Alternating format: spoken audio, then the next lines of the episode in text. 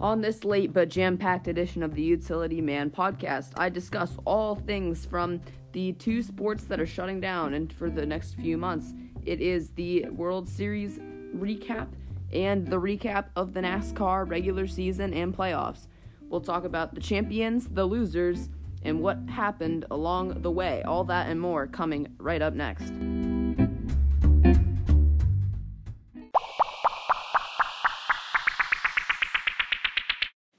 Hello, everybody, back again here with another episode of the Utility Man podcast.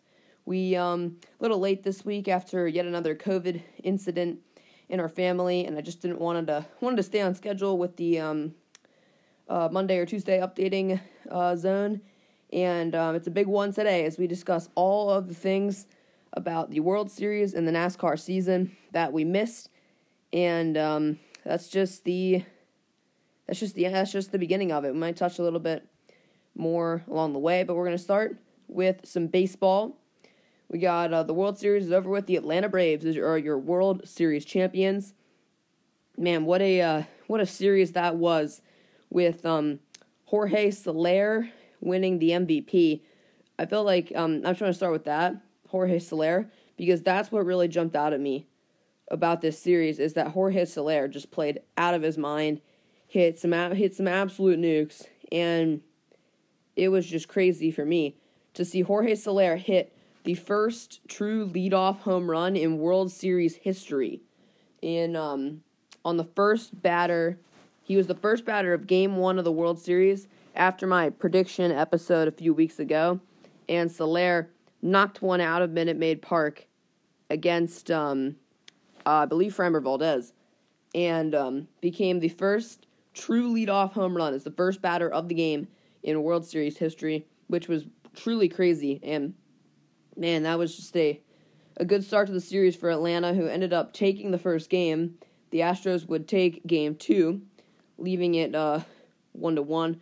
But the Braves went back to Atlanta and um, mostly took care of business and um, put the series to three games to one before the Astros staved off elimination in game five but the Braves finished it in Game Six in Houston, where Soler hit yet another home run, and um, that one was a moonshot. It cleared out of the stadium as a um, just a crazy, crazy hit from Jorge Soler, leaving it a um, a leaving it a Braves win in the World Series, and it is a um, a historic World Series. As the Braves has not won since the uh, I believe 1995 when they beat my Cleveland Indians, and um, it, it was also very significant to them to win without Ronald Acuna, their best player, their star player, and um, a a big shout out and um, real real thank you to the Braves goes to their general manager Alex Anthopoulos rebuilding their outfield at the trade deadline, getting Eddie Rosario, Adam Duvall, Joc Pederson, and Jorge Soler to help play the outfield in the absence of Acuna and also Marcell Ozuna, who had legal trouble away from the uh, away from the baseball field. As um, those were some great trade deadline moves made by the Braves that put them in this scenario. The Astros, as it turned out, did not just just didn't have enough offense. As crazy as that sounds, if you go back and listen to my predictions episode, I talked about how the Astros um, offense would just blow away the Braves pitching eventually and have them win the series. I predicted the Astros to win this World Series, but boy was I wrong. They um Jose Altuve was the only Astros player to hit a home run in that World Series. When I saw that, I just found that so shocking that um even with the great offense, there was only so much uh, they could do and a uh, well deserved World Series champion as they took out two of the best teams in baseball for sure the Dodgers and the Braves, or the Dodgers and the Astros, rather, on their way to the World Series title. And it is a. Uh, it's a well deserved championship for the Braves. So I don't know if they can repeat. It's too early to start talking about that. But um, a crazy, crazy uh, World Series this year. And uh, also some more news out of the out of Major League Baseball. Just today, Eduardo Rodriguez, the um, star left-hander from Boston, has um, signed away a um, he signed a five-year, seventy-seven million dollar deal with the Detroit Tigers, a uh, maybe a sign of things to come with the Tigers as they are um, as they're they seem to be um, really coming up and uh, putting all their young stars on the table to um, try to uh, be a force in the American League for the first time in what feels like five or six years. But um, it would it's really exciting to see all the young players down in Detroit with um, uh, Spencer Torkelson coming up, uh, Riley Greene as well, along with some of their pitchers like Casey Mize. It is a um, very exciting time in Detroit, and uh, with rumors that uh, Carlos Correa, a free agent shortstop, is um, is rumored to be going to Detroit. Not a is uh, has not no deal has been signed or reached or reported, but a rumor is that Correa would like to um, play with his old manager AJ Hinch. It is a it's just a rumor. There's no real truth to it now, but that is um it's the lowdown on MLB free agency so far. That's basically the only big deal that's been signed. So Rodriguez to the Tigers, which means pretty much nothing as of right now, but as the Tigers don't really have a a good offense at all. So they unless they can get Correa and maybe a few other skill guys to kind of go after this with some of their younger guys, they could be a real scary team in that division. So it's we'll just have to wait and see how the rest of free agency goes for the Tigers. I'm not gonna jump on them yet because they got Eduardo Rodriguez. Although I do not blame Eduardo Rodriguez for wanting to leave Boston, as they had one of the worst infields in baseball last year. If you look at the, statist- the st- statistics, I cannot speak, but um, they uh, they played very very bad when he was on the mound. So I can understand why he wanted to leave. That literally may be the reason why he wanted to leave. I have no truth to that whatsoever. I don't. I, I'm not reporting anything, but that's pretty much why, probably. And um, that's all I got for baseball today. So there's your six and a half minutes of um, the last two or three weeks of baseball from Bryce Zachy. Now, um, we'll we'll talk. I guess we'll talk for a second about football, as there's been some um, little injuries and stuff that's gone down that have that may, in my opinion, may have may derail some teams.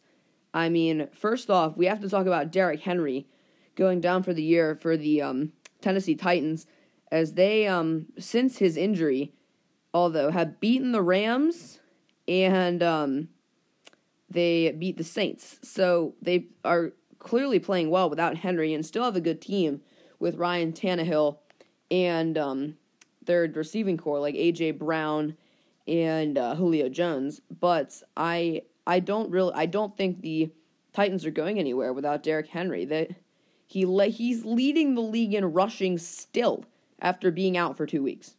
That's just ridiculous. He was a full two games. He was a full two games ahead of the next closest competitor, and that's Jonathan Taylor, who I believe is either tied with him now or one yard behind.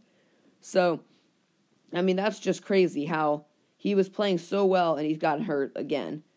Oh, uh, not again, but he's gotten hurt, and that's just a really a real shame for the Titans. But um, also, there's teams that we thought were pretty good that have just slipped up in the uh, we in the week ten, and it is just to name a few. I mean, the Ravens lost to the Dolphins, who looked like a mess. The Steelers tied the Lions after beating the Browns, who lost forty five seven to the Patriots. So the whole the whole AFC North is just not looking promising. And if we move to the NFC, the Buccaneers got beat um, 29-19 by Washington. Tom Brady threw two interceptions, not very good. The Cardinals lost 34-10 to the Panthers. Um, just not. I mean the the the Seahawks lost to the Packers in Russell Wilson's return. I um, it's not just some. It's a lot of upsets this week for some uh, some really good teams. I think the Cardinals have the potential to go really far in the NFC, and I, I don't know. I think the loss to the Panthers uh, really surprised me as they had just they did just lose their quarterback Sam Darnold as well. So I um am really uh really interested by some of those upsets in the league this week.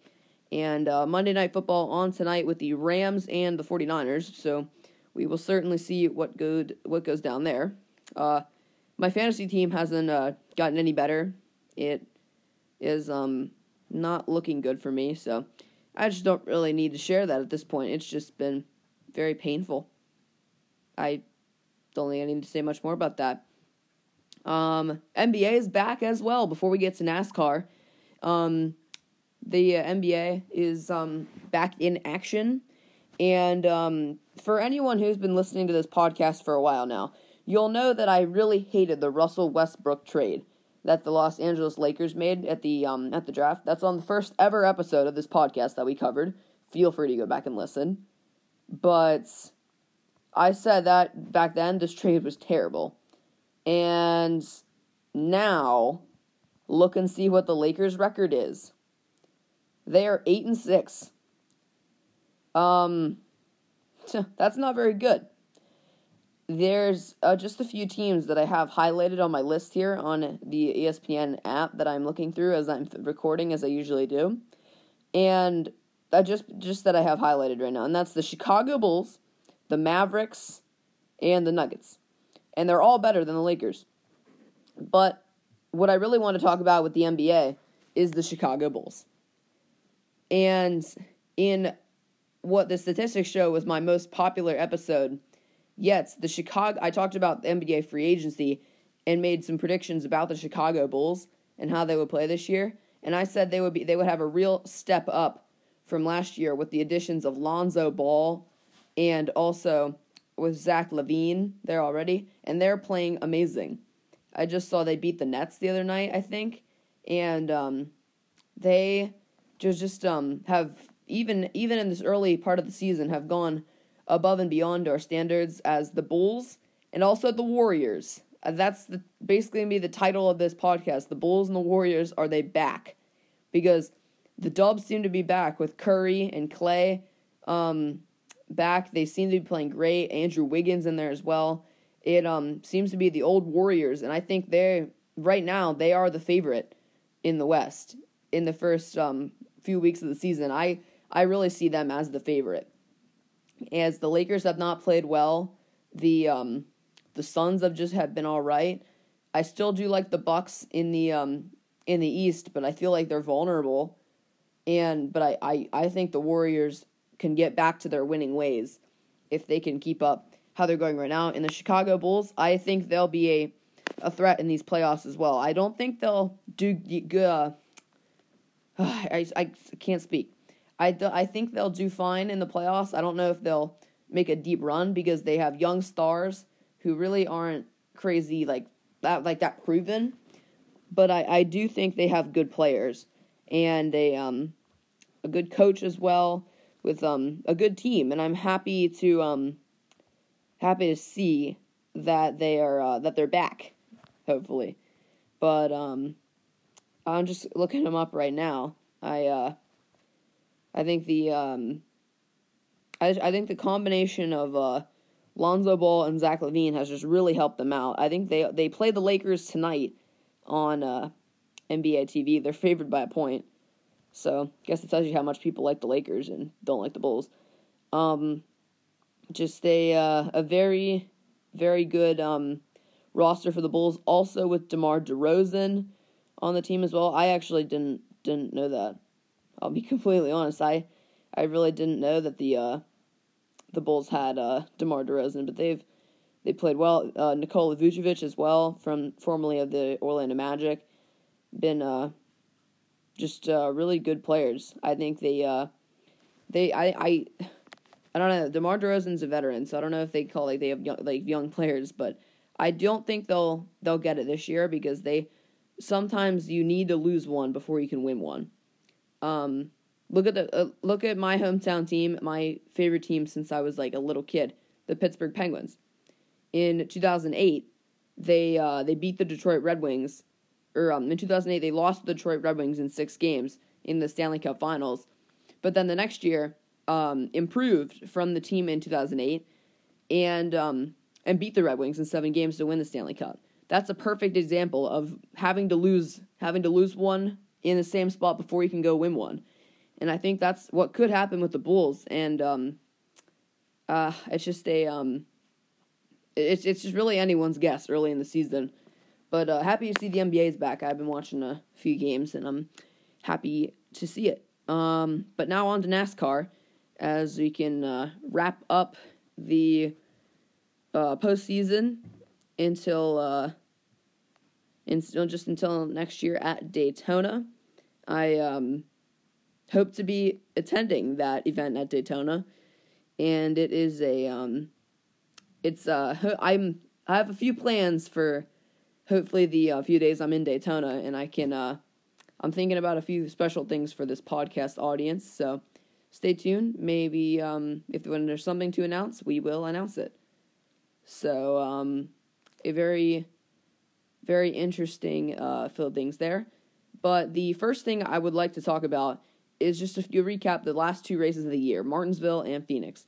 At Martinsville, there was one thing that came out of um, Martinsville with Alex Bowman winning the race, and um, there was a big conversation here about Alex Bowman against Denny Hamlin, who has easily become uh, a fan uh, non-favorite to say the least. He's I, I don't know if he's joined the Logano's and the Kyle Busches of the world, but he's getting close because um, he's roughed some feathers in his um, in his years as a driver, and he and he's at the point in his career where he really does not care. And uh, after after they um, after Alex Bowman uh, punted Denny Hamlin, spun him out for the for the lead with six laps remaining in the race at Martinsville two week two no three weeks ago now. Um, Denny proceeded to go on national television after the race and call Bowman a hack, and that he gets his kicked by his teammates every week. And um, paused for a minute and then said again, he's a hack. So I um I don't believe this is over between those two drivers. You don't go on national TV, drop an F bomb on someone, and then um and call them a hack, and that they get destroyed by their teammates every week.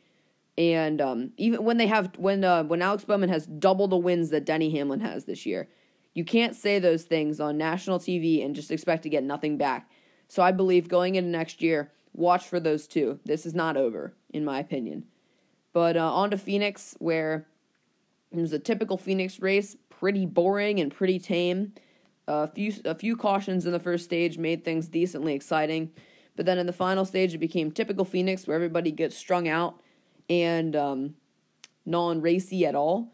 Martin Truex Jr. ran away with the lead late, and um, it was looking like he would be the champion until trusty old David Starr caused a debris caution with a right front tire going down and putting debris on the racetrack. With um, but then on pit road, Kyle Larson's pit crew turned in their second fastest stop of the entire season to bring him in to the top spot, and he did not um, disappoint as he stayed there for the rest of the race, and he won the championship with his and the race with his 10th win of the year, the most since Jimmie Johnson's 2008 season, which um, is widely regarded as one of the greatest NASCAR seasons in modern history.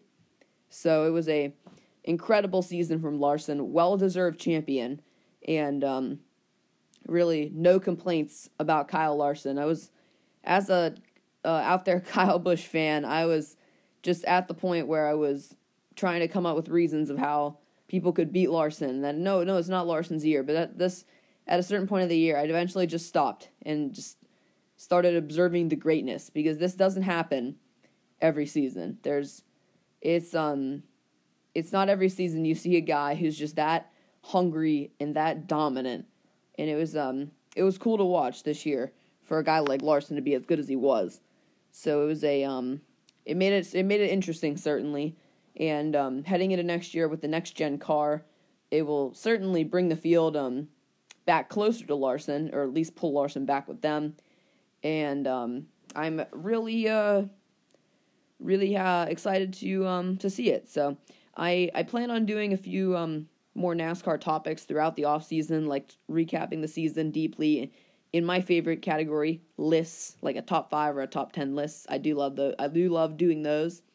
So it was um, certainly something I would enjoy doing. And as I said, if I'm attending the Daytona 500, I will hopefully try to do something for you guys, something special. It was I, as I attend my uh, first Cup race. Maybe maybe with the way they can get, I can get some driver comments. Who knows? Who knows at this point?